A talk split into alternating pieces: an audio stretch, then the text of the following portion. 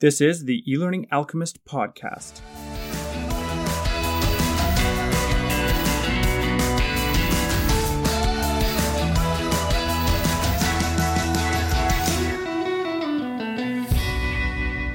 Welcome to the eLearning Alchemist podcast. I am your host, Clint Clarkson, and in this episode, we're going to talk about one of today's hottest buzzwords disruption.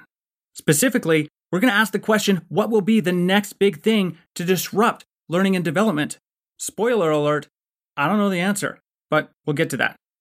Preparing for this podcast wasn't particularly easy because it would be easy to spend the next 20 minutes or so only talking about what disruption is, why it's important, how to be ready for it, and related topics. In fact, any one of those topics could last the next 20 minutes or longer, but we need to get to L&D, so I'm going to try to keep this intro relatively short and then start splicing in learning and development.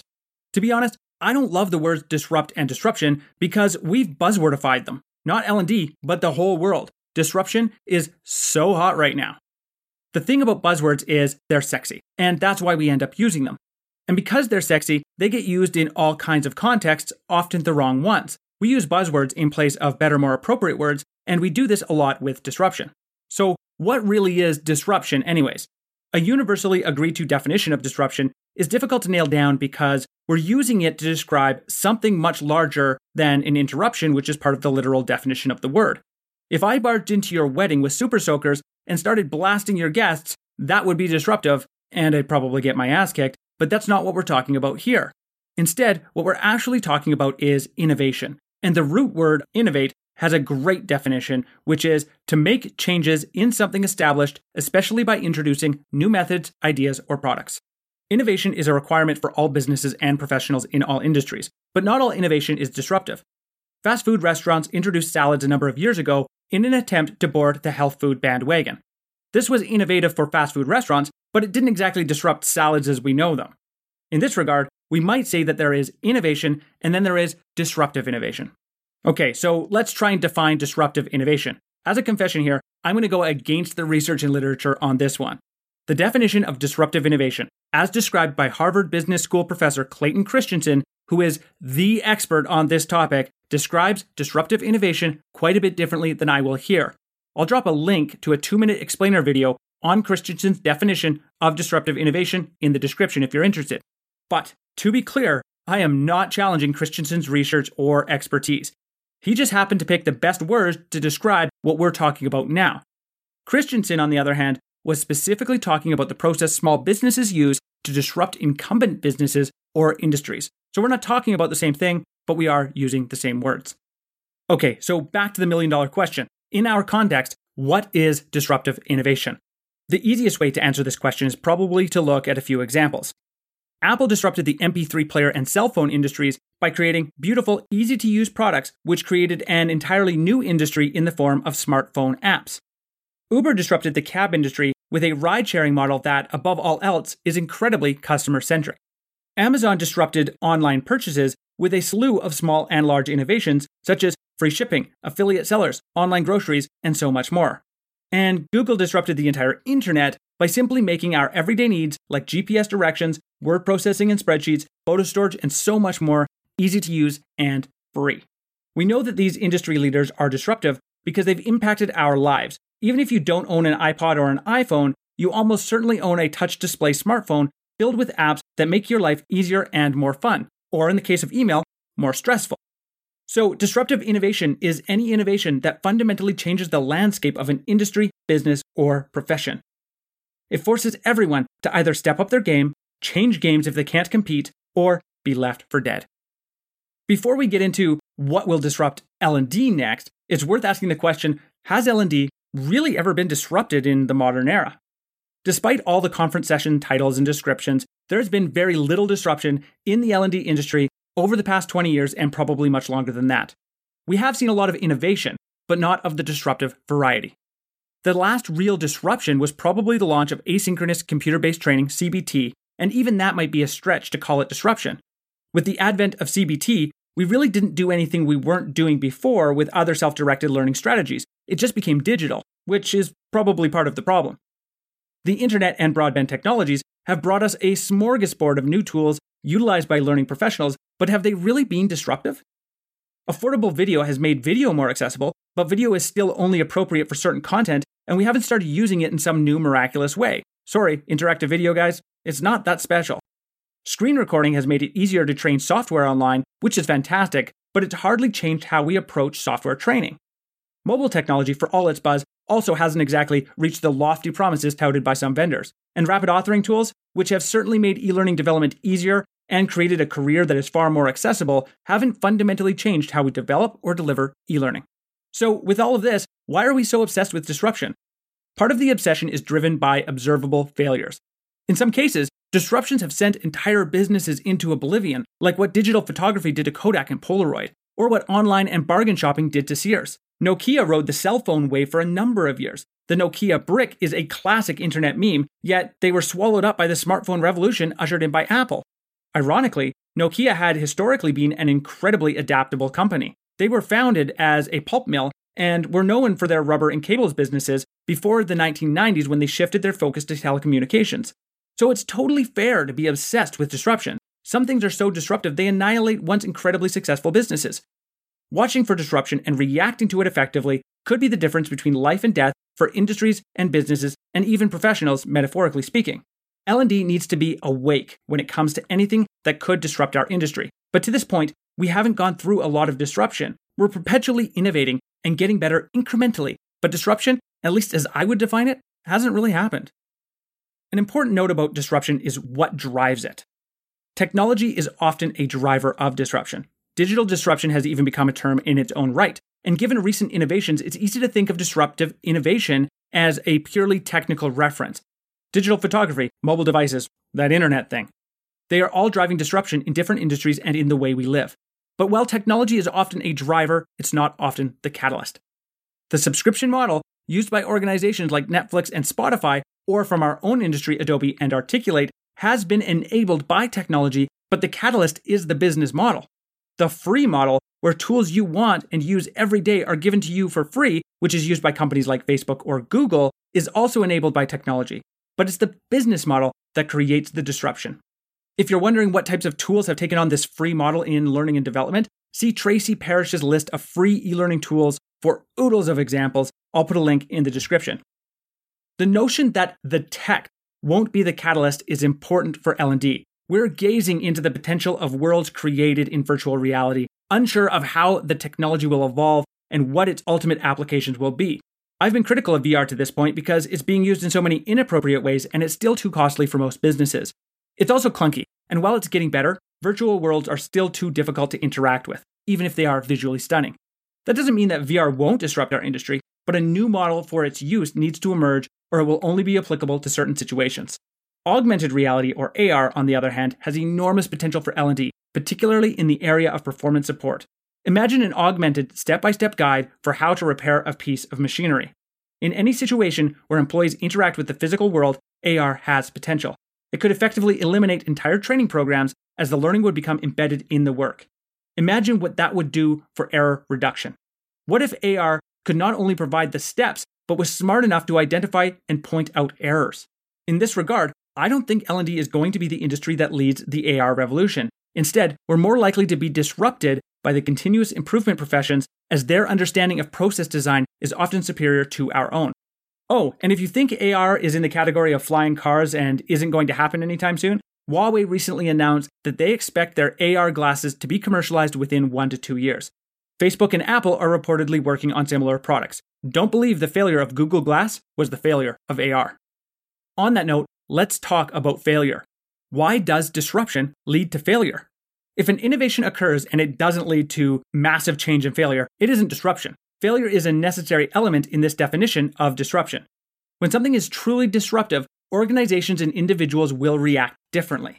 If everyone does the same thing, it means we know what the innovation is and how to apply it, which means it's not disruptive. This is part of why I don't believe the L&D industry has been disrupted to date. While there are certainly companies and individuals who have failed in this industry, very few, dare I say none, have been put out of business by disruption. For every company that laments the rise of rapid authoring tools, there is another incumbent that has continued to grow and find success upon Storyline's arrival. Okay, so failure is part of what disruption is, but still, how do we know who will win and who will lose? Frankly, it's a silly question. We can't predict disruption. Well, I guess that's not entirely true, but our predictions are often just our best guesses, and people way smarter, more educated, and more connected than me are getting it wrong all the time. Individuals have allegedly said the automobile is only a novelty, a fad. A rocket will never be able to leave the Earth's atmosphere. Nuclear powered vacuum cleaners will probably be a reality in 10 years, and there's no reason anyone would want a computer in their home. How's that for missing the mark? Whether predicting what will or won't happen, we get it wrong all the time. This, of course, doesn't mean we can't look at historical disruptions individually or in meta analysis and create ideas around why companies and individuals fail in the face of disruption. In a 2015 HBR article, the authors noted a troubling concern in that too many people who speak of disruption have not read a serious book or article on the subject. In this context, that might include any book on innovation as well. I highly recommend Clayton Christensen's seminal book, The Innovator's Dilemma When New Technologies Cause Great Firms to Fail, and Larry Keeley's 10 Types of Innovation The Discipline of Building Breakthroughs.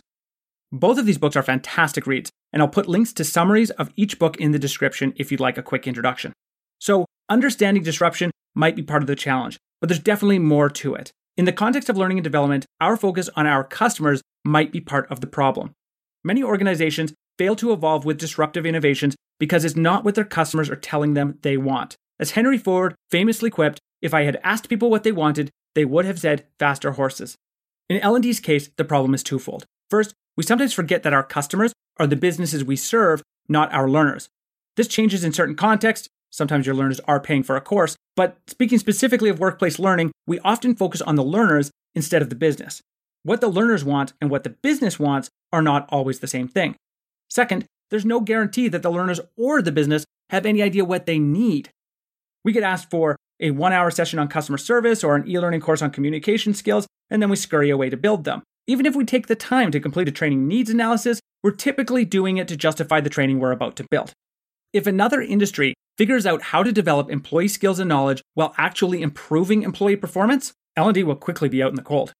There are already numerous continuous improvement programs such as lean manufacturing, Six Sigma, the Toyota Way, and programs like the Four Disciplines of Execution, 4DX for short, that have proven methodologies for driving improvements and behavior change.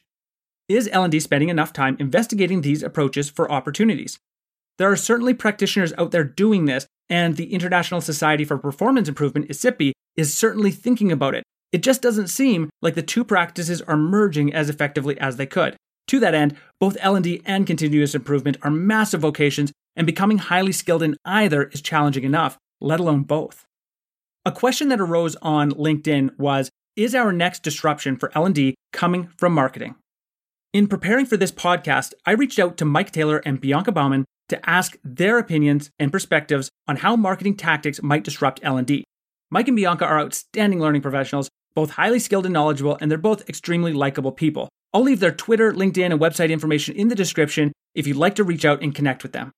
There isn't enough time now to get into everything we discussed, mostly because it was such a good discussion, and I imagine we could have talked about it all day. So let's chomp on a few big ideas, starting with a reflection question. If marketing professionals were suddenly in charge of learning and development, how would they do it differently? Press pause and think about that question. No, seriously, press pause. You don't need to make notes, but think about it critically. If marketing were in charge, would L&D look anything like it does today? The answer is no way. Why? Because marketing understands attention. They know that the currency of sales is getting people's attention, and they would know that learning and development is about selling ideas. Gagne knew it too when he recorded the nine events of instruction. Event number one gain the learner's attention.